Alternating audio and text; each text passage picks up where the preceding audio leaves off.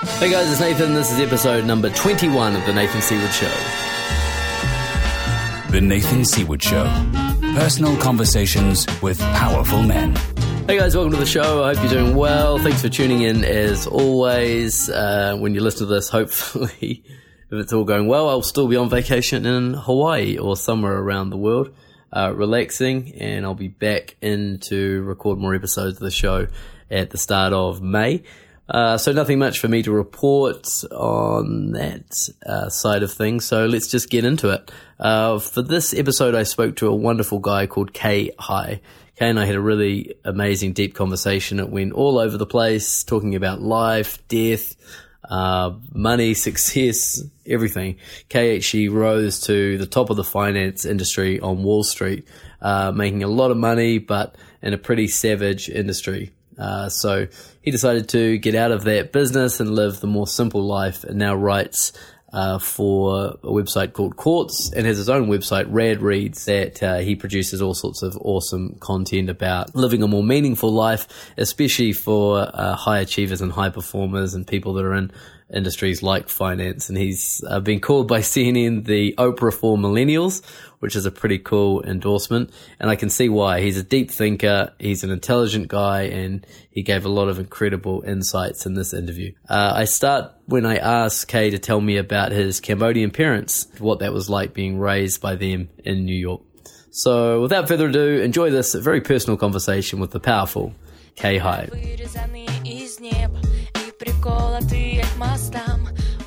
I I was born in New York in 1979, and my parents had immigrated from Cambodia via France in the early 70s. And uh, we actually grew up in the East Village, so kind of in the heart of kind of the counterculture movement of the 80s in New York City. But um, I didn't experience any of that. We had a very kind of the the cliched tiger mom uh, very protective parents, and it was really head down, do your work, um, kind of deferred gratification, and uh, prepare prepare for your future. And uh, that worked for me. Um, I was very self motivated. I was very hardworking. Uh, my dad's favorite aphorism was, "We may not be the smartest, but we're the hardest working." And um, and that carried me into a career that carried me to to university at Yale in Connecticut, where I studied computer science and economics. And really, the the the, the theme of my childhood was um, I was really um, kind of I was really awkward. I was very skinny. Um, I was bow I was I am bow legged so like when I walk like my my legs kind of like splay a little like to off to the sides. I wasn't very cool. I was really good at math uh, all that kind of nerdy stuff Magic the Gathering. And I'll come back to my finance career or I'll, I'll segue into my finance career but I, I, I was really an outsider um, and I was seeking acceptance in kind of like the cool group of kids, and I was friends with the cool group. Everyone liked me, but I very much was an outsider. And I think also, I reflect on this as as an adult now, but I think the Asian upbringing, you're so focused on achievement at the expense of identity. So I was kind of insecure, seeking acceptance with no sense of identity. so that's kind of like, and like relatively happy, you know, just like kind of average happy kid. You know, we, we lived very middle class. But that was very much what my kind of the first 18 years of my life felt like. I, I, I really joke for the movie American Pie. Yeah. So like that that was like me and my friends. Um, we're like, oh, we're gonna go to college and lose our virginities, and it's gonna be awesome. Even though like we had like probably kissed like one girl in 18 years, um, and, and and it very much that that was kind of we were those guys, um, that this group of of guys. But what I realized very quickly is I think today you would call it a hacker sensibility. Uh, back then it didn't really have a name, but I was very quick at figuring things out. And, and, like my dad said, I wasn't. I definitely, I never was the smartest. And now, as a 37 year old, I I know for damn sure I'm far from the smartest. But I but I always had a knack for kind of figuring out how the system worked, and and kind of using it to my advantage. So, a very good example was probably when I was 13 or so. I realized that comic books had market values, uh, and they were in uh, they were priced in this book that came out once a month, basically like a stock that that had monthly uh, pricing. And I kind of observed what the trends were that would drive the comic book prices up or down. And and so, for example, if a if someone was featured, like uh, Cable was featured in New Mutants '87, when Cable's first issue came out as a standalone series, there was a high likelihood that that's that number one issue would do really well. Spawn was another example, Young Bloods, and so I would go and buy like 20 of them, uh, and as soon as the, they popped, then I would sell them. Uh, and so I, I, just kind of like figured these little things out. I taught myself HTML when I was 16, and I was making hundreds of dollars a week uh, coding simple web, web pages. And so that was so I in hindsight it was like I was very much an outsider, but I realized that I could teach myself these tricks and these tricks kind of like showed me like a pathway uh, towards uh, insider status or acceptance. And as I, will go, th- uh, I realize that you know we're we're ten minutes in and I haven't even left eighteen. But no, um, perfect. I love that the seeds of I, entrepreneurship are sort of being planted here. Yeah, they, they were, and but I was very risk averse until 35 years old. We'll come we'll come back to that. um, but every time, kind of throughout my life, and I think I'm in one of these phases currently. I figured something out that was a combination of like work ethic, I guess like definitely like determination and, and creativity and, and entrepreneurialism. And I doubled down on them. And whatever that thing was, I achieved like a pretty, pretty good uh, success at doing that. So, so that was, I, I set like a really kind of elaborate uh, landscape for uh, for my life from 18 to 37 and a half. But maybe I'll pause there for a second because I, I, I did throw out a lot at you. Yeah, it's awesome. I'm actually interested to go right back to the start, your parents' journey from Cambodia to France and New York. What did they do in Cambodia and what was sort of the, the catalyst to get them to move? So my mom is half French, half Cambodian and she bounced around between Cambodia and France in her childhood. And they were wealthier, uh, and so kind of a multi-home uh, household. My dad was kind of sub-rural, right outside Phnom Penh, relatively poor family, large family. He was one of the top students in his um, elementary and high school. And so he got a scholarship to study uh, accounting and law in Paris, guess in like the mid 60s as he was in school and university in, in France, he met my mom, and that's kind of the late 60s, uh, early 70s when, was when the Civil War was starting or, or, flaring. And they they met, they married in, in Paris. They came to the States. My dad worked for the UN. My mom was a teacher until she had my sister and I, and then she stayed at home for a good five, seven years. But they never went back because they never went back until 2000 and 2000. And so the war ended in the late 70s, I guess. And it was still kind of tenuous. Um, but I think more importantly, my dad, most of his family was killed in the war. Wow. Uh, so there was really no, there, there was no reason to go back.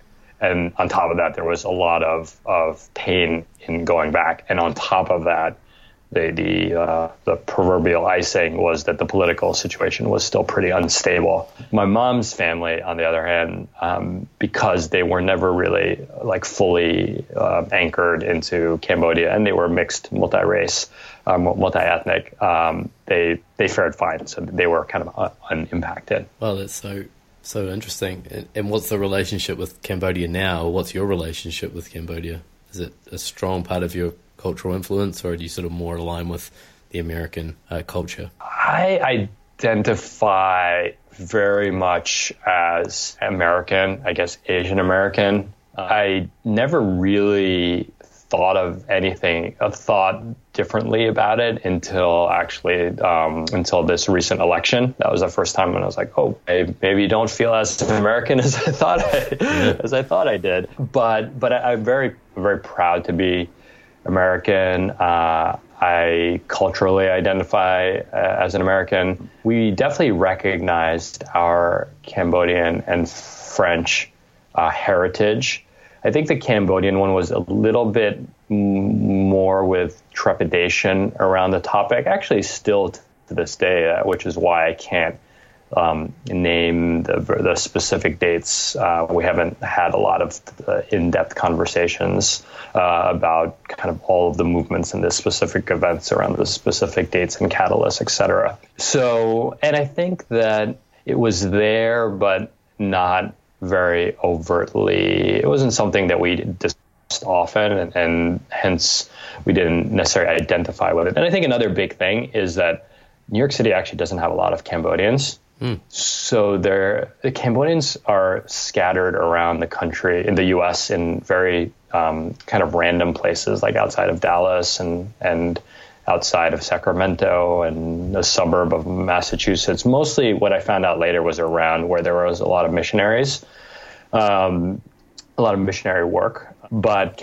but New York didn't have a lot of Cambodian. Even to this day, there's two Cambodian restaurants in all of New York City, and they're run by they're run by by white individuals. So that was a, that was another uh, reason. But I, but I think if I really think back to it, I think, and I I know we'll talk about this in more detail. There's this, especially with with Cambodian with with Asian males. You know, there's just this like, why why do we need to go there? Mindset. You know, what, why should we approach a topic that's difficult, that's emotional, that's messy? You know, isn't isn't it just easier to to honor that part, but not kind of dig dig into it? And so I think there was there was some of that as well. Uh, my personal relationship with Cambodia is I've been twice. Uh, really, though, as tourist and very, very kind of scripted way. And so, like going to see Angkor, you know, basically was one of the two. And so I haven't really had the time or the uh, uh, mental to really kind of go and, and, and, and roam and wander and, and with with a kid and a second on the way. I, am sure I'll have it one day. I just I just don't know when that will actually be. Yeah. Although I, I, we will go back for we will definitely go. Um, I would say in the next five years. Yeah, I just uh, I find that that, that lineage heritage topic just particularly fascinating. So yeah, I appreciate mm-hmm. you sharing that. Did you guys speak French at home at all? We did. We grew up. Uh, I grew up speaking uh, speaking French. Um, still still fluent uh, with a really really shitty accent. but my mom was was very strict strict about the French. They my parents still speak French to each other. But uh, uh, so yeah, I actually grew up speaking French, and when I got to you know, amongst the things that that made for a for a challenging, or challenging, strong, but uh, a challenging upbringing was that I showed up, and my French was ten times better than my English, and and they put they actually put me in in English ESL English as a second language, even though I was like born and raised in in New York City. This immigrant story, isn't it? This kind of New York immigrant story of we're not the smartest, but we're going to work the hardest, and we can make it mm. in America, kind of thing you sort of touched on it a little bit, but is that something that you're grateful for that that hard work ethic, or is it something that you came to resent a little bit? You know, if you had asked me that two years ago, I would have worn it worn it as a badge of honor. I mean, to the to the point we were out with I was out with some old friends last night and. and uh, a couple nights ago, and, and we were talking about taking red eyes back on from business trips, and how how my friends the friends I was with would never do that. And and I and I would say how I was that that guy in the office that was super passive aggressive. That's like, what? Like, why didn't you take the red eye? Like, you could have saved the whole day of work versus you know, and so so I used to wear it uh, as a badge of honor, um, and and you know when we complete the, the the journey, you know my my my life had a marked change in at the age of 35 when I got off the corporate uh, treadmill. I think that I I achieved a lot a lot in a relatively short period of time because of that work ethic. But I, I use this, the, the word in the Buddhist sense. I suffered a lot. Um, I didn't suffer because I've always been in full health and financially, you know, stable, uh, and and all kind of all the I lived all the benefits of kind of a high performer in modern society. Um, but I suffered in kind of the the the monkey mind, the comparing mind, all like if you if you kind of took a sliver of my internal narrative and my internal emotions, you would see quite a terrifying uh, picture uh, of self-loathing, self-doubt, um, extremely intense criticism. Much of which I wouldn't necessarily attribute that to to my immigrant upbringing, but I think that it was the result of kind of constantly outworking the system, like doing that for basically your entire life. Though the best way to compare it, Nathan, is you know, I was a 31 year old managing director, which is like one of the youngest in the firm, you know, seven to 10 years early for that title. A lot of it was related to some like right place at the right time.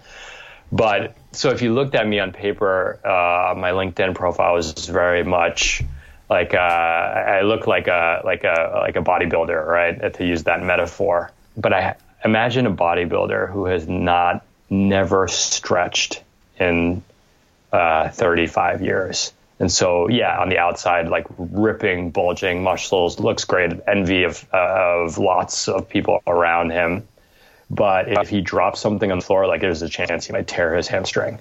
Um, and that that was kind of the disconnect between like my outer self and my inner self. And I think a lot of it, a lot of it is attributed to this mindset that that um, you can control outcomes with work, which I don't believe anymore. And then another related, um, I'm still trying to piece this one together, is this belief that for something great to happen to you, you have to suffer to get it. And that's very much kind of the scarcity mindset. I, I think it's a, I mean, definitely it was very, I mean, it still is to this day with my parents, you know, um, they, they're, they're self-analyzing every, you know, 10, $10 purchase, even though both of their kids are self sufficient and they have plenty of money to retire. And there, there is that suffering. It's like, no, like this trip isn't good unless we like went in off season and we saved, you know, 20% relative to peak rates or, and things like that. So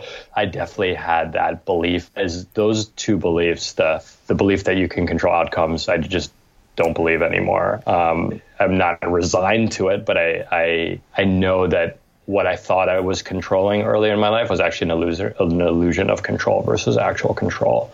That would be the first thing. And the second thing that I've abandoned is that scarcity mindset that that for good things to happen, you have to suffer. Yeah, beautiful.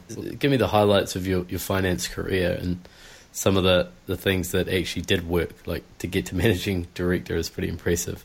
What were some yeah. of the, the things that were, you know, some of the tools you used to get to that point? Uh, when you join Wall Street, uh, they usually give you the book, The Art of War. And it's this total zero sum game mindset. And everything is, I mean, it's kind of like, um, it's that, that, that macho thing. Like everything is like war analogies and you like command and control and, and you infiltrate this and you like pillage this and you, you know, it's just like it's violent and, and all that. Um, and so when I when I got into finance and this kind of like really masculine, um, really aggressive energy, and I, I, was aggressive, but I was like the, the the samurai. It's like I was like I know how to play this game, but I will never like show you that I know how to play this game. Um, I, I, didn't do anything for like bravado or to, to flaunt or anything like that. But the biggest thing that worked for me on Wall Street was I refused to play the zero sum game. And I really was very trusting, very helpful, nice. Um, I played I played the long game. I, I, I, rooted for other people ahead of myself.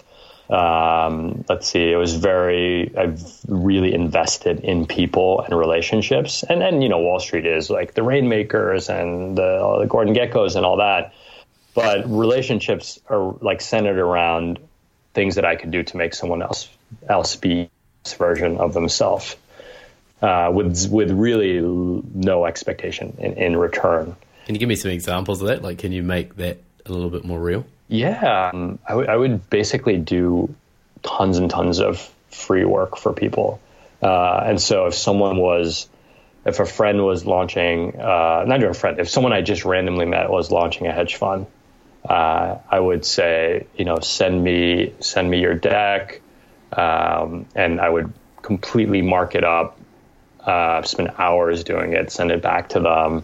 I would I would say, do you want do you want to do you want me to pretend like I'm an investor and and we can have like a mock meeting? And I would do things I would do things like that all the time. That would be uh, so that would be one kind of very specific thing. So just using the tools in your toolbox and just offering those for free and uh, just investing in that human capital kind of thing. Absolutely, and then that was like that was human capital, but they they were outside of the firm. Um, I think in, inside the firm, I was uh, just an extremely dedicated manager, and I really I believe that that management is when you manage other people, manage other people's careers. You know, they, they spend more waking hours with you than with their spouses, yeah. uh, and so it, it, you have to treat them like family. You have to love them like family and care about them. You know, the the the good, the bad, and the challenging, and it's a lot of freaking work. And a lot of what being a manager was was helping people through breakups, through trouble, you know. And it's like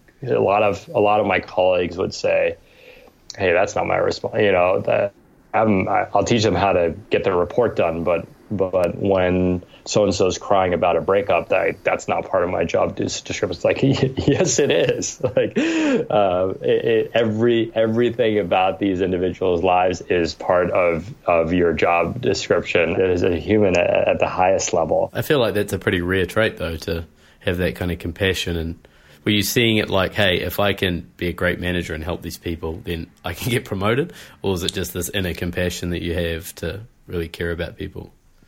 Well, I think that I think I was very trusting that it was the right thing.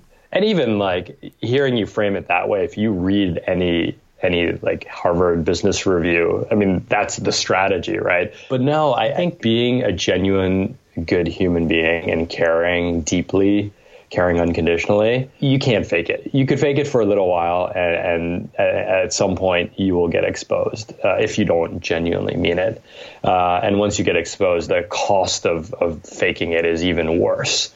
Um, you know, something really simple, really, really simple is I always remember kids' names. And people are like, oh, do you when someone tells you their the kid's name, do you like go and write it in you know in your BlackBerry right after the meeting? And I do have one strategy, which is just a general memor- memorization strategy. So it's like I'll always remember your name because my best friend's name is Nathaniel. So it's a, it's like an association strategy. Mm-hmm. But really, like it, you have to to remember kids' names. You have to like genuinely like create an image of the child in your head. And you know what does little sam like to do? He loves to like th- ride his monster trucks in our parking lot in our in our um, garage. And then a you have to ask a question b you have to listen to the answer and like genuinely care about the answer. And then c you have to visualize it.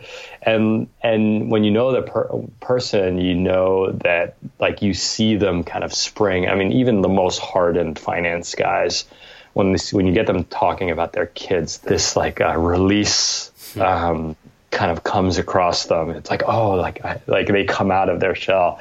And so, to, so to answer your your question though, it, it just it's too hard. You just have to care and maybe uh, you know, I think I definitely get that from my parents. They're really, really generous and caring and loving um, people. Um, but I think it's just, a, a, I, I think that one of the things I'm, I'm most blessed with is just, I'm just very open and trusting of others, you know, and, and so that, that tends to work out well for you in the long term. And in terms of managing downwards to the people you're in charge with, uh, in charge of compared to managing upwards, like obviously there was a bit of that to get to managing director. How did you mm-hmm. play that game, for want of a better phrase?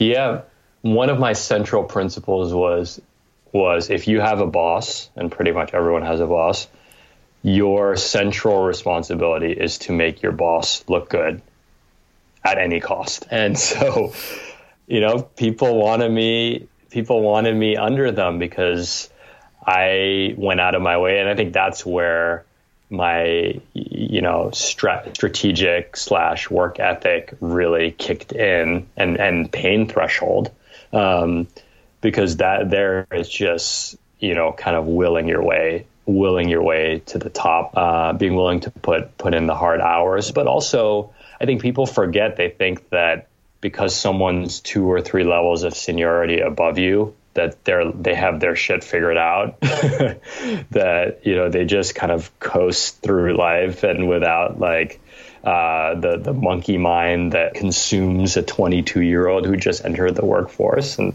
and the reality the reality is is no it, like sometimes they have it even it doubles down yeah. Yeah so, so I think that the that kind of upwards uh, upwards empathy and compassion but but I think if if I'm very blunt it was if the people that are going to promote me win, then there's a good chance that I'll win. And that was really that, that was really uh, the the strategy. And I think I also it's funny you asked that question. Maybe you, you saw some of my recent tweets, but I wrote an article about it today um, that that wouldn't be that you wouldn't have seen because it's not published. That says um, one of the greatest lessons that I learned um, managing upwards was to over communicate.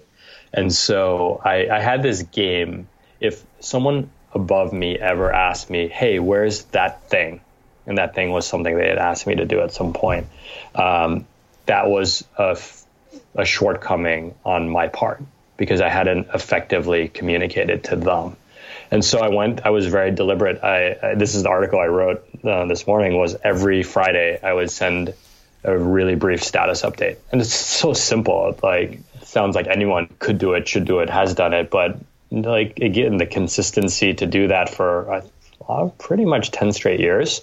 Uh, i still do it uh, and i have a quasi boss. Um, but i don't i don't want anyone to ever ask where's that thing that, that uh, to be to feel like i'm not uh, holding my end of the bargain? Because I know that I am. I'm, I'm or, at this point in my life, I'm organized and reliable enough to know that I am but often it's just that communication, that little bit of communication. And if you really evaluate it, it's like there's, the, the, I'm going to keep coming back to this, but there's the, the boss who has the monkey mind. Everyone has a monkey mind.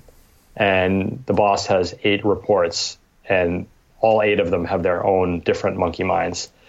And so, how do you create an environment to minimize the uh, infighting amongst the monkeys?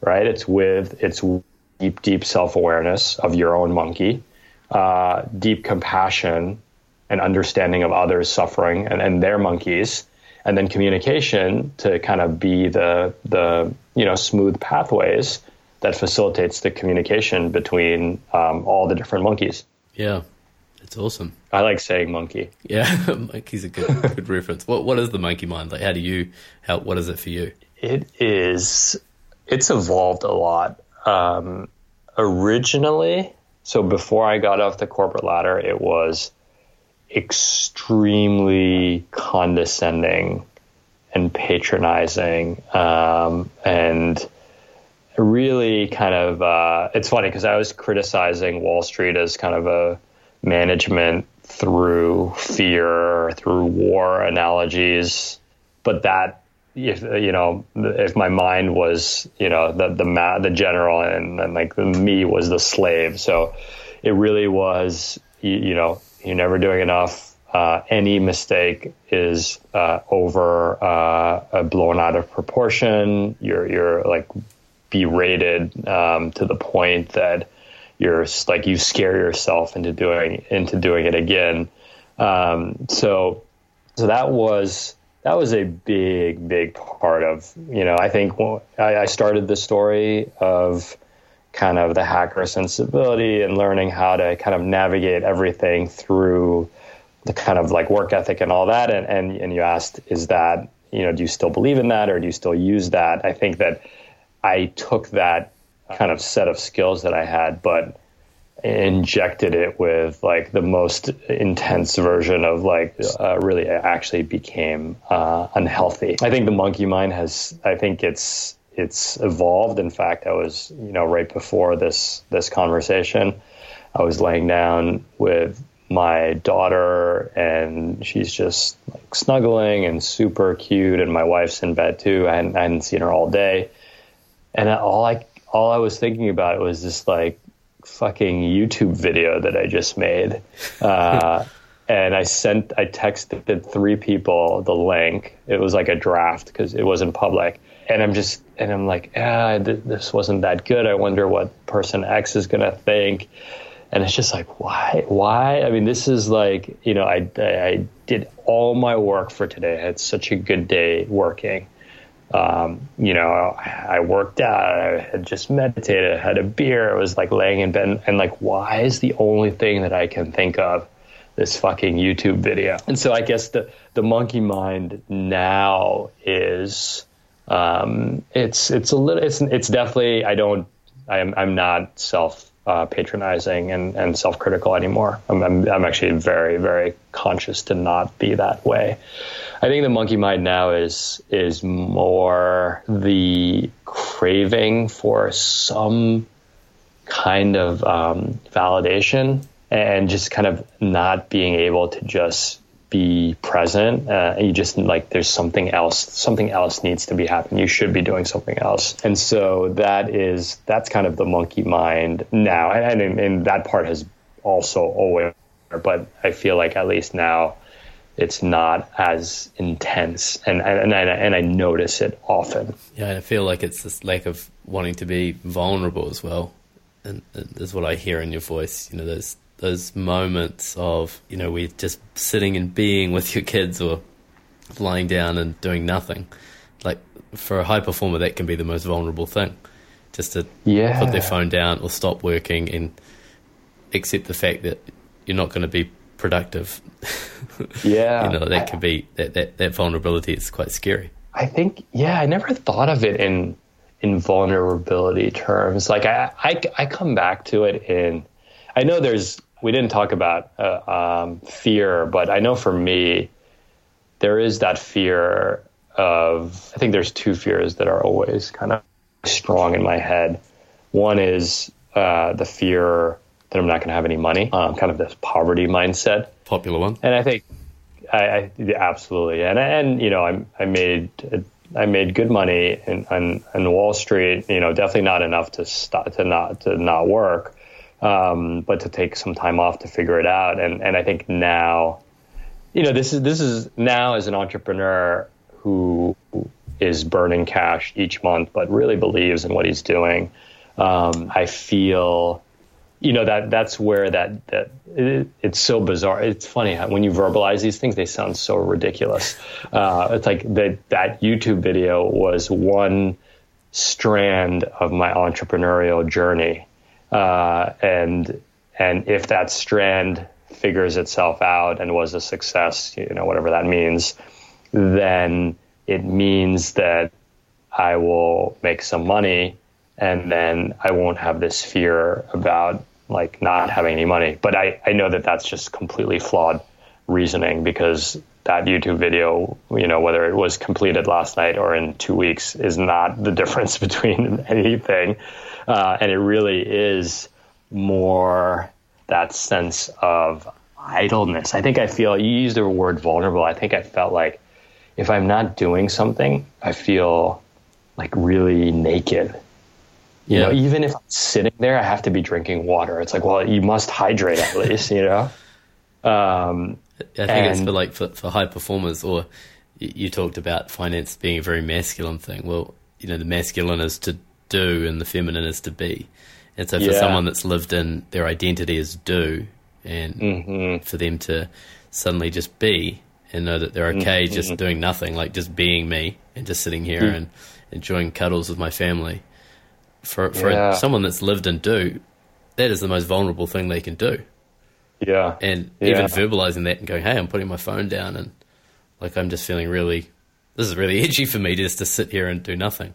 Like to yeah. start taking the, the power out of the, the, the, the fear. And do you have that?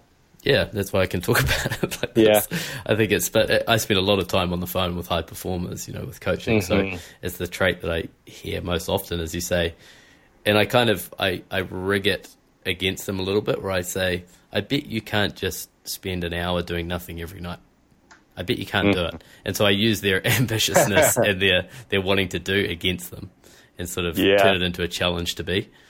Um, yeah. Do you think that? Um, do you think that meditation is a cop out for these high performers? Because because I'm listening to to your challenge, and in I'm saying, well, I meditate 40 minutes a day, so does that count? well, you can turn meditation into a do. You know, you can mm-hmm. you can swap it. You, you, can turn it into a productivity tool. You know, where you're like, yeah, I'm I'm doing my meditation. Well, you don't do a meditation. Um, you, you just sit there and be. So I think it can become a little bit he- unhealthy. And the other thing you you touched on is like it, these things are coming from fear. Like mm. we can become very good at pretending they're coming from love. Oh, look, I'm doing a business that I love, like I'm doing my passion, but secretly yeah. we're still coming from fear. So I think keeping acknowledging those things and going, man, am I sitting here and doing this because I'm scared I'm not going to make money, or is this genuinely, oh, yeah. am I genuinely giving my gift?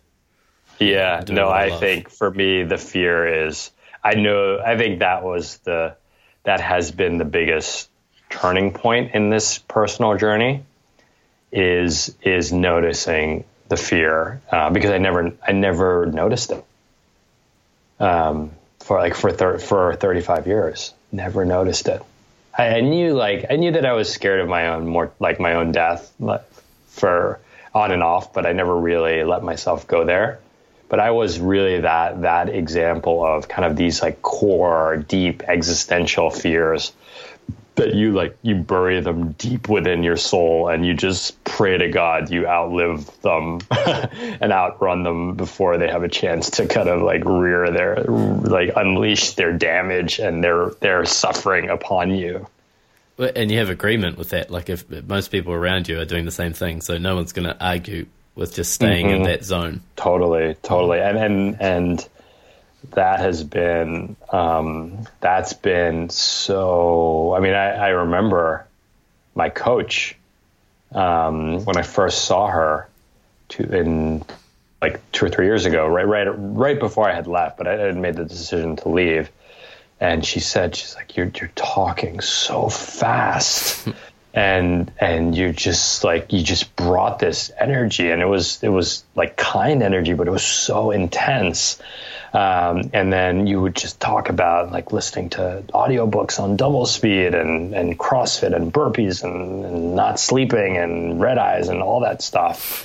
And and um, and then she's like what do what do you she's like why do you why why are you in such a rush? And uh, and I said to her, I was like, well, we're all going to die one day, so we better get moving. And just that, like that, that one quip was like, there was a, a, a trailer, you know, like the movie ads, like the, the, the still, the photos, like that, that would be like the tagline for like, for me, like running like on a plane or something. It's like, we're all going to die one day, so we better get moving. Yeah, hurry up. yeah, I had a similar experience uh, for me, it landed slightly different way from my partner. I was my partner's amazing because I'm the do do do, and he's the BBB. So he just mm-hmm. he's the place where I come to land. You know, like when I come home from a frantic mm-hmm. day, I can just be. You know, so it's, it's mm-hmm. a beautiful um, partnership. But um, it sometimes well, it started off with me kind of going, well, don't you want to, don't you want to live your dream, and don't you like, don't you have ambitions? Like, don't you want to, you know, like life is so short. Like, come on, you've got to be mm-hmm. doing more, doing more. And I said, um, like, don't you ever, aren't you ever afraid that you're going to waste your life? And he said, well, how would you know that you've wasted your life? And it was like, oh shit. it just, for some reason, the way he said it, it just it, it hit me really hard. That yeah. the, the, way I live my life, I, no one comes to you at the end of your life and says, "Right, we've done a review, Nathan, and yeah. we've made the assessment that it was a waste." So, yeah. sorry, you know, th- there is no that. That's all an illusion. Just wasting your life or not wasting it. There's just life. There's just being. You know, I um I think a lot about this kind of fear, the shadowy influence of of fear uh, especially in in males. Um, I was talking to a friend who went to uh, top three U.S. business school, uh, and they did an anonymous survey. They asked, um, "What do you What are you most afraid of?" And the two the two answers from this, I mean, this is the this is the highest performing of the high performing, uh, was I'm afraid of failure, which was not surprising. And the second was I'm afraid uh, uh, of being alone, which I thought I, I was actually more surprised uh, to hear that. But in, in this age of, um, you know, I guess in theory you're in Japan and I'm in New Jersey and we're talking on Skype. In this age of connectivity, um, people feel so alone. I wonder if you've seen um, in in the types of conversation that you have, what are the common fears that that that your that your clients surface? Obviously, in in, in all general general terms. Yeah, I think um, I think those two are tied as well. Like while you were talking, I was like, "Oh, fear of failure is actually a fear of being alone." Because if you go deep enough down that chain, it's like, "Well, what if I fail? Well, then what would happen? Well, then I would have no money, mm-hmm. and then mm-hmm. what would happen? Well, no one would like me, mm-hmm. and then what would happen? Mm-hmm. Well, I'd be alone." So mm-hmm. they're all they, those two are kind of tied. So I think yeah. a lot of it is just I don't want to be lonely. Like if you go deep yeah. enough, that's what you're going to find every time. Is mm-hmm. I don't want to mm-hmm. be alone, or you know, especially from high performers have that similar story that you had, where they've had parents that have gone work harder, do more. Why aren't you doing more? Why aren't you working hard enough? And so the the unspoken other side of that coin is if you don't work hard enough, you'll I won't love you. You'll be alone. So that's kind of just always sitting there is that fear of loneliness. So the most common thing that they say to me is, man, like I just don't understand. I've got everything I ever wanted and yet I feel empty. Like there's an emptiness there. There's a there's this hmm. huge part of me that's missing. I've got a wife, I've got kids, I've got this job, I'm earning all this money. What what what happened? I don't I don't get it. And that's where the process starts, like kind of admitting that you're lost in a way. I mean that that's that that that very much kind of summed up um, summed up where where I was uh, you know a couple of years ago. Like, I mean, with with precision. Yeah, it's a little it's a little eerie. Where did you go? There's a couple of things that you said that uh, it'd be great if you could expand on. You said that conversation with that woman, like we're all going to die, like we need to hurry. And I read an article you wrote about that where you said it's the first time you confronted your fear of mortality. So where did you go from there with that? Yeah. Um, God, where did I go? Or are you still in it? I mean, is it still still present for you? It was. I think that it's definitely still present. Um, and I think you know earlier I mentioned this illusion of control, and so you know I did. I I think it was in that article, but I, I equated doing really well in CrossFit workouts as a way of fighting mortality. Right. Meaning that if I could, you know, if I could beat, you know, CrossFit's all about competition. If I could beat someone who was 10 years younger than me, then maybe I'm more 10 years younger than them than I really am, yeah. than, than, than, my, uh, my true age. Um, I think it had to do with I, I, think that it has to do with just being in such a secular society, uh, combined with the fact that I have uh, kind of an en- engineering mindset where everything is a problem that's that can be solved if you just try hard enough, or if you're smart enough, or if you commit enough resources. Um, I think that I started to see the um, foolishness of that thinking. uh, or just a flawed nature. I think my logic kind of started to work against me when I when I was uh, well stepping back. The first thing was just recognizing that, and I remember having like weird child nightmares about it. But the funny thing is that when uh, women often, when I talk about mortality and fears of mortality with with women, usually it's about like who's going to take care of my kids or my my husband or like that there's like that caring element but yeah. what i feared about my own mortality was that it really um, crystallized my insignificance uh, in kind of a in an infinite universe like a universe that just goes on in, in perpetuity and I, and and I remember as a child I, I I, that was a nightmare that I would wake up from. So it wasn't like the pain of dying or the pain of losing a loved one, the sadness of losing a loved one, and, and those things all scare me. But the thing that really kind of like ripped me uh, apart was that that time would just go on uh, towards infinity, and then everything that I had done, uh, no matter how great, would just be like pretty much instantly wiped out, maybe for you know a few years or something. It's like there's a yin and yang about that too, isn't there? Like it's that's simultaneously the most liberating thought. Yeah, yeah, it's petrifying and, and liberating. That, that, I guess that shows how we're wired. It's like I never thought about it that way. yeah, for you it was um, just like, oh, that sucks yeah, it's, it's such a bummer. Like, what can, what can we do about it? And because I, I guess know, you're coming from this context of suffering as well, right? Where it's like, man, I'm working so hard and like nothing comes yeah. without effort, and I'm putting all this yeah. effort in, and then I just die and I'm forgotten about. Yeah, absolutely. And and the thing that that really crystallized it for me is, um, and really helped me. Well, a just talking about it. You you real you know talk about being alone. This is this is a conversation that I've had with many, many people now. And at first they're like, dude, why do you just run around talking about mortality with people? um, then right after that, it's like, I've never had this conversation with anyone in my life. Um, and, and, it goes back to that, that loneliness, right? Can you imagine this? Like, I mean, can you imagine we're, we're living it, this kind of society where, where hy- hyper achieving, men and women, uh, I think my hunch is men carry this more intensely, um, are so terrified of their own deaths and they have no one to talk about it with.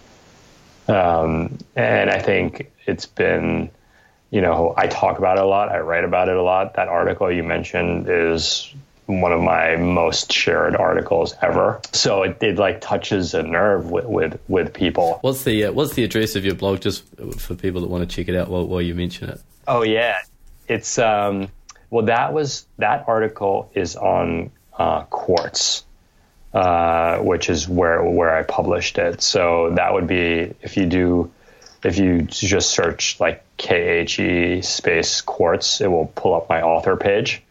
Um, but my blog is radreads.co and it has similar articles, but that specific one was was on Quartz. I thought as you're talking, I was like, it's actually a fear of death, not just your own mortality, but it's like the fear of losing everyone around you.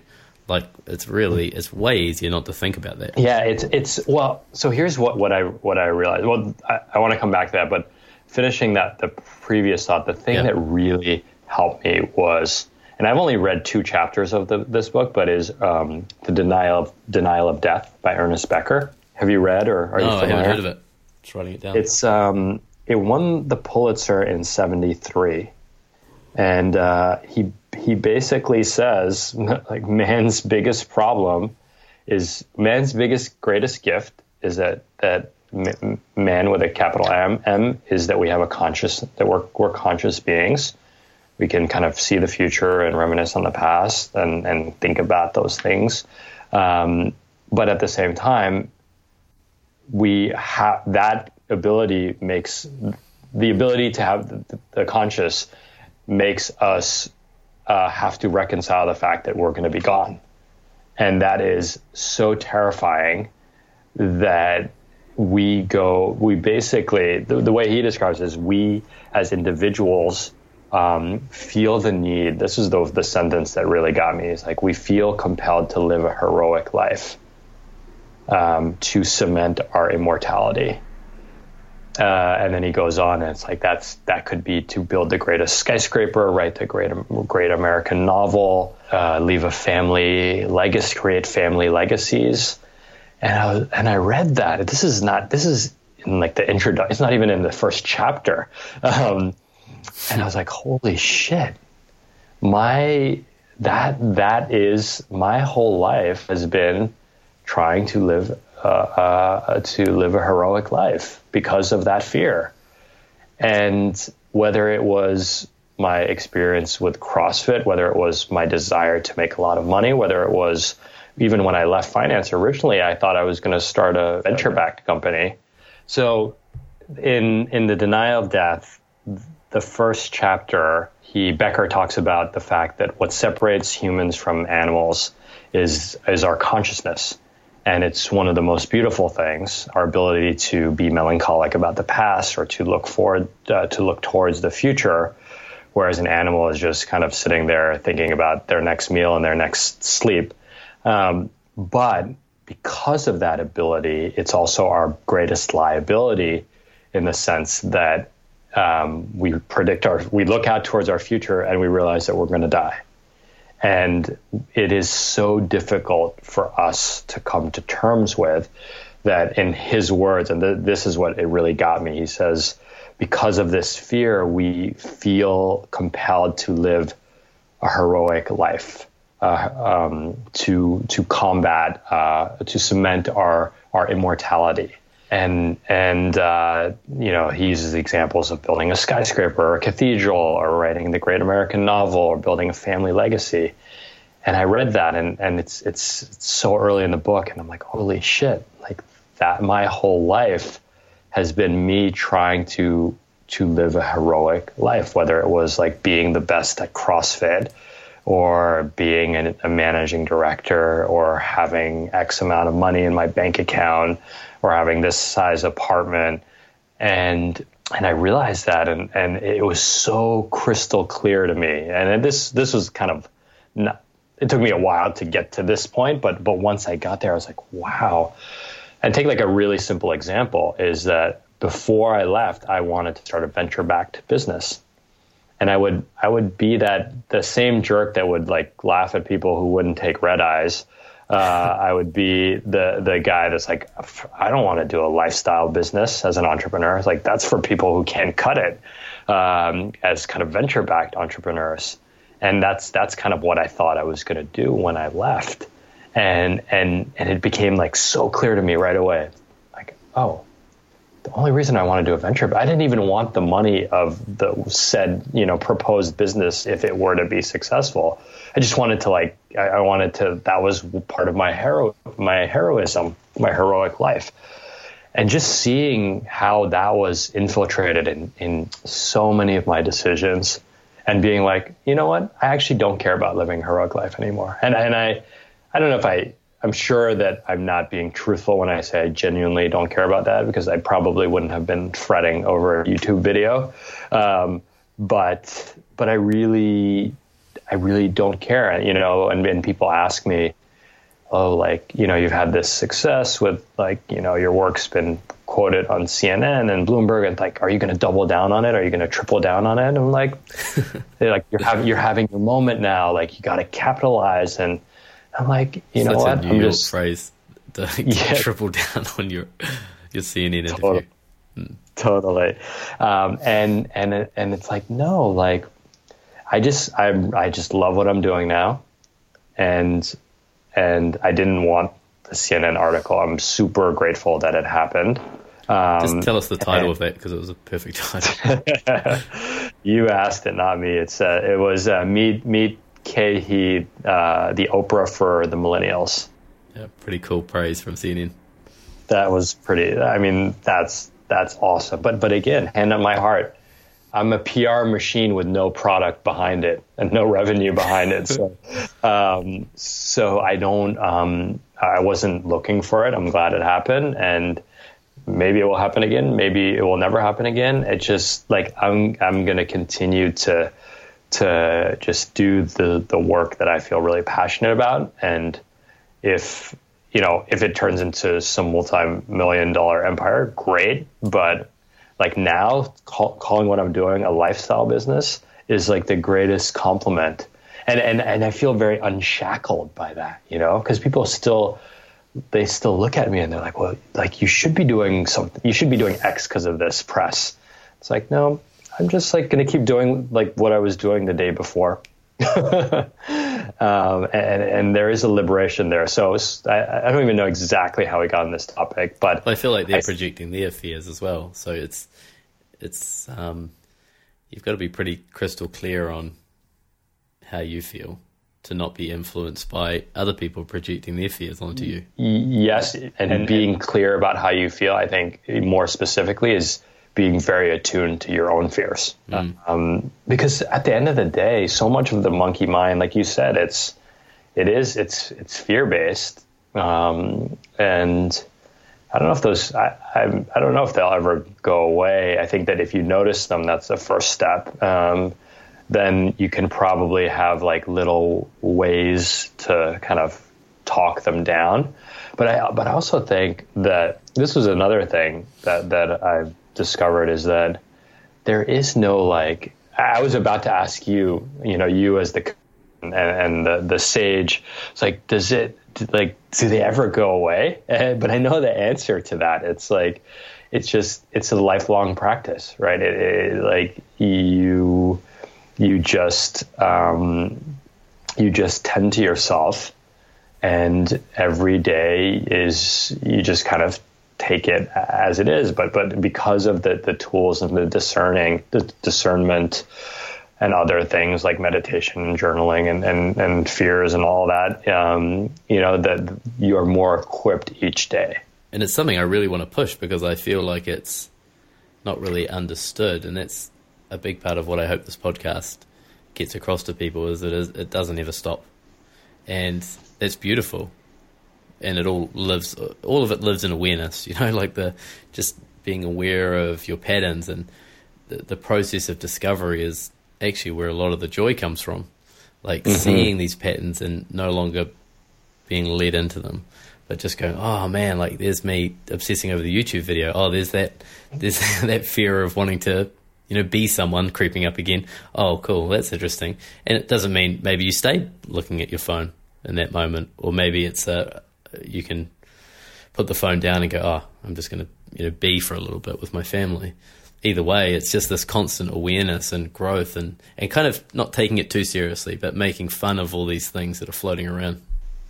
That, absolutely, and I think that that you know that's why I want to thank you. Just even in on on this podcast, on this conversation, that you know you you you know commenting on. Uh, kind of the vulnerability of, of just being and the comment that, that, that your your partner made to you, you know, those are those are things that will sit with me for three days, ten days, a year. I, I, I don't know, but they'll def- they definitely will sit with me beyond this conversation, um, and that is that's part of that that practice. And so I think one of the the things that's that and this is this is the work that, you, that that you're doing is creating a space for for the conversations, right? If if if like that that article about the mortality fears and the, the fact that people joke about it with me that, that it's my latest obsession,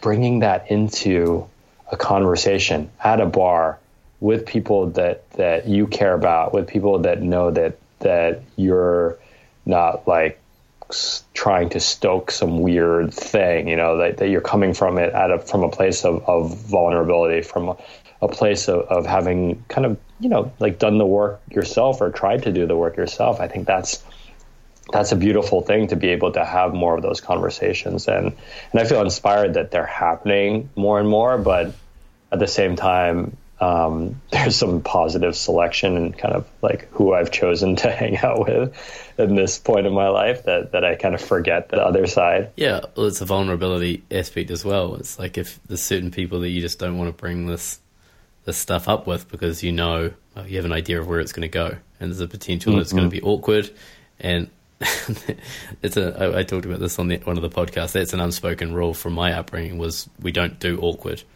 so just uh, avoid awkwardness at all costs. So yeah. if you bring up, hey, you ever get scared about death? like mm-hmm. that, there's a potential that that's going to turn awkward pretty quickly, and so don't go there. And so mm-hmm. for me to be aware of that, oh man, like I really, these are the conversations that really mean something to me, and mm-hmm. I, I, hold them back because I don't want to have an awkward conversation. That's mm-hmm. that's my awareness. And I go, man, like I, I'm sitting here making small talk, and all I want to do is go, oh my god, like, don't you find it crazy that we're all going to die, and can't we just talk about that, and just like how yeah. we're doing all this stuff, and we're living a certain way because we are going to die, um, mm-hmm. and just realizing that sometimes I don't push through that, and I'm going, man, I'm really holding myself back here. Yeah. That's the vulnerability for me personally. Mm-hmm. Do you think uh, you know one thing that's that we've I've heard you say a lot, and I think about it a lot, is this element about not caring what other people think. And I think you you frame it in a, in in a vulnerability con- context, but I think there's there's more to it than than than just vulnerability, and and I can't really grasp what it is. I mean, I know that some of it is evolutionary you know, if you, by being accepted into a group, like you were protected by that group, so you should try to, to, to do whatever you can to be accepted. But how do you, um, what tools do you have to, to, to stop caring? and I think, and I, and I ask this selfishly because I've struggled with it. I, I, I would gladly share my answers as well, but it's the question that I get it's the number one question that people ask me is oh, how do I start yeah. caring what people think. I think the um, just even the phrase just feels like a bit overused, you know. So maybe like I always think of my job as a coach to ask better questions. So not necessarily just answer your question, but to go, is that the right question? And it feels like a little bit overused and a bit simple to go, how do I just well, well it's impossible, you know, because what does that mean? Your partner? You want to just not give a shit what your partner? Does it mean your parents? No, it doesn't mean people. It means how do I not? I think the question you're answer, asking is how do I, how do I share what's important to me without worrying about people that don't really matter giving their opinion about it. the question is more in that, right? Am I right? Yeah, I, I, I guess um, but then there's also the the more um, the laziness of status of of status markers. So, you know, you went to Harvard and you went to you know state school, and so by definition, you know, if, if you're in the state school uh, category, you want to you feel invalidated because society with like gigantic air quotes um, looks highly upon those with Harvard degrees, you know, more so than those with state school degrees. And so the state school person, you know, goes out of their way to prove that they are just as worthy or more worthy. And that is such a, a an exhausting um, uh, pro- uh, exhausting and, and meaningless um, to, to some extent. Yeah, totally. And that's the, the thing that comes up for me there is you have to buy into that story. So you have to buy into the story that, oh, I went to a state school, therefore my voice is probably not as worthy as someone that went to an Ivy League college. So, okay, now I have to shout louder or be better than anybody. You know, you you have to buy into that story to come from that place. So my experience is, and only from doing this over and over and over again, but being in the room with powerful people in air quotes, um, the more that I I notice myself getting small, and the more that I go, no, just put that away and just talk as if this was my best friend, the more I give them permission to drop that story. Does that make sense? Like we, we, we kind of, if you let it, you can just slip into those roles, no problem. That's that's that's the societal roles. But if you put that off to the side and just keep communicating, like it might not be trying to think of a good example, but say like talking about um, this conversation about mortality and death with your CEO might seem like, oh, that's oh, I can't. I'm, I'm only an employee. How could I have that kind of? That's a really deep conversation to have with a CEO and my CEO. But okay, so that's the context. But if you put that to the side and, like you said, hey, this is just a guy with a monkey mind, keep pushing through it, and eventually he'll drop the story, and then you'll be two humans having a deep conversation. I like that. I think a lot of. Have you read *Sapiens*? You're making by, me feel um, really um, not, oh, not well read. no, well, well, Becker is like I, I've only met three people that have read that book. Um, but but *Sapiens*, and and I haven't read *Sapiens*. I'm about like a third of the way through it, but it's all about the stories that that men mankind has told themselves, and and it's just it's so it's such a good book, uh, but but the stories like currency and religion and liberalism and human rights and corporations and law like then it, it kind of like it's like wow yeah like we basically just said that this piece of paper is the difference in you know having an amazing life and, and a pretty miserable life or, or did we you know? Um, let's remember that we all agreed upon that this piece of paper you know being currency uh, is is the thing that that you know creates a happy life or creates an unhappy life as, as one example. And and especially around the lines of the conversation that we've had. And, and yes, to me, it's it's interesting from like an economics perspective and a political perspective, but it's really more interesting to me exactly what you just said. It's like I don't buy that story anymore, um, and and to see that we've like mankind has created this world of like so many stories that have lasted for tens of thousands of years um, it's just really again it's like the denial of death thing. It's like oh okay that's why it works this way. It's really interesting. Like for me it's, it's quite a personal thing. It's, i think that's why i can talk about it quite freely is because i went to a good high school but i failed everything. Like i have no high school and i didn't go to university. I went straight to flying school. So who am i to be having this conversation with you? Who am i to be sitting here talking about how to find joy and happiness and connect and be less vulnerable that's always there for me, right? Well, I shouldn't say that. That used to be there for me. Um, so I know, I know this one very well personally. Um, the, the, one of the, the, the, quotes that keeps coming to me, my, my best friend Callum, he sends me a, sort of a long email, you know, about what's going on for, with him in his life, sort of once every couple of weeks. It's one of my favorite favorite parts of my month. And he's got a quote at the bottom of, of every email that says, death is super embarrassing to the ego because the ego, this this idea that of control, you, you kind of touched on it. like I can, if I work hard enough, I can control my circumstances. That's coming from the ego. The ego believes they can control everything, and so when you die, it's so embarrassing for the ego. And I think a lot about that in the, um, and, I used to be of this mindset, but you know, all the Silicon Valley um, you know, I just read this article. Uh, uh, Silicon Valley thinks that they can beat death in this lifetime, and and it's just like I, I used to. I read I read that because I used to read those and be like, yes, like someone's fighting the good fight uh, on my behalf. Uh, and then now I read that and I was like, I just want to hug everyone that's in that. Like, it's like it, it's gonna be okay. Again, it's like a weird avoidance of vulnerability. It's a it's a way to avoid ever having the conversation about mortality, um, which is is kind of bizarre in a way. Like I, I love science, but yeah, it's, it's all it's a, it's now we've just got more sophisticated tools to avoid feeling. I could keep talking for hours. I hope you'll come back on the show and continue the conversation.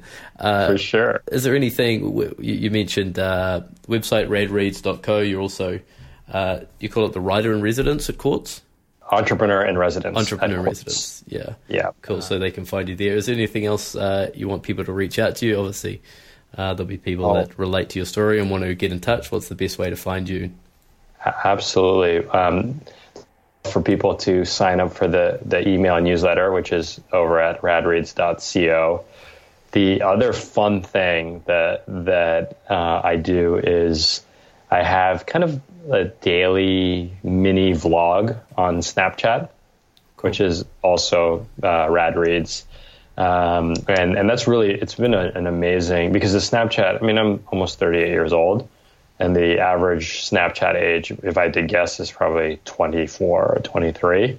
And so it's a really interesting forum to have. I mean, it's a straight up intergenerational conversation um, because I'm on the I'm I'm squarely planted in Gen X, uh, and they're squarely uh, kind of at the cusp of Gen Z and millennials, and um, and it's just a fun it's a fun medium to to have conversations. They don't obviously get this deep, but I talk a lot about this. I'll highlights of this uh, once it comes out on on Snapchat. So that would be another place. And then the last place is uh, Twitter and Instagram, where my handle is uh, my full name K H E M A R I D H. I love Twitter. Good way to have a conversation as well, I guess.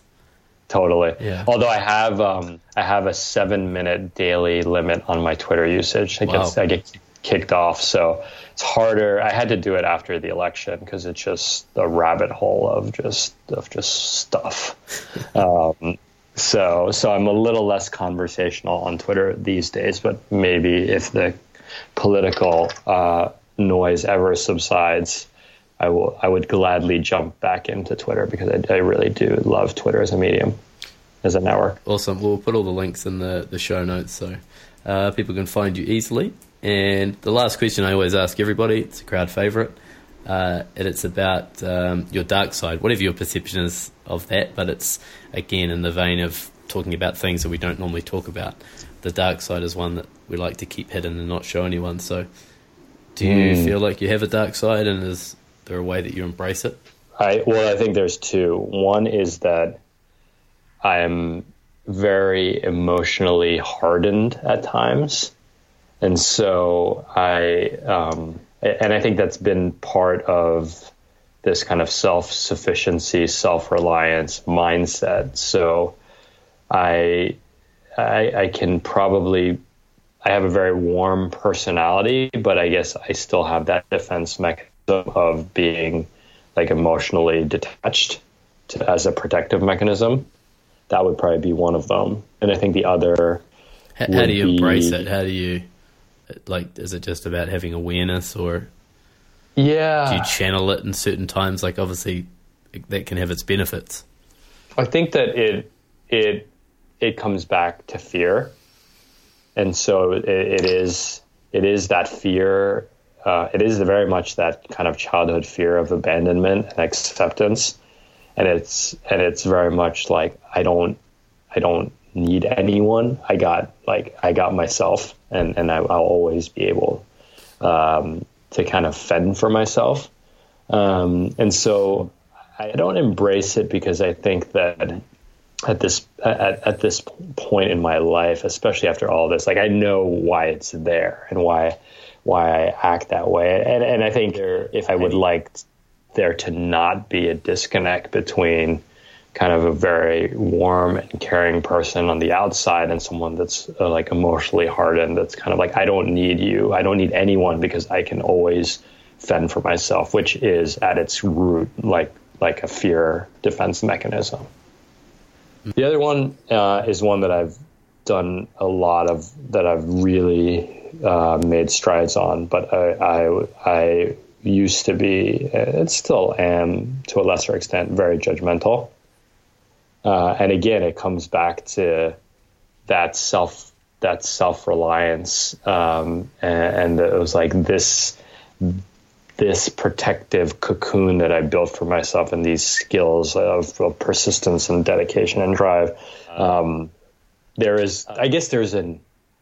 I didn't realize it until I'm verbalizing it now, but there is an ego to it that's like these are hard things to have like learned or developed, and and I know that a lot of people can't develop them, and so it's like I feel good about myself and judgmental for those who towards those who haven't been able to.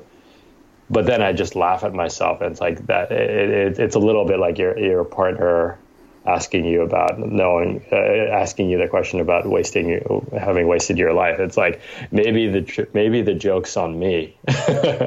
Yeah. uh, yeah, it's interesting, isn't it? That uh, I know that one very well myself, and it's uh, yeah, again, it's a it's a barrier to connection. It is a barrier to connection when you're in that judgmental space. Um, but yeah, for it's, it's, it's a tough one. It's very present. Well, it's been amazing, man. I, I just have loved this conversation. It's been one of my favorites. So thanks for being so open, and thanks for being willing to go deep into the murky waters of existence. I appreciate it.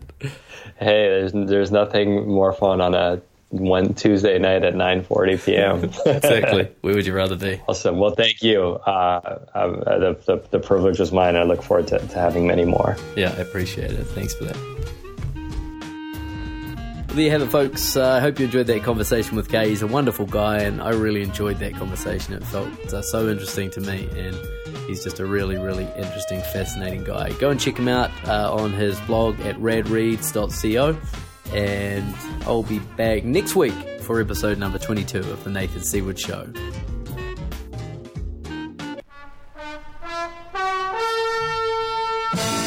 That was The Nathan Seaward Show. Personal conversations with powerful men.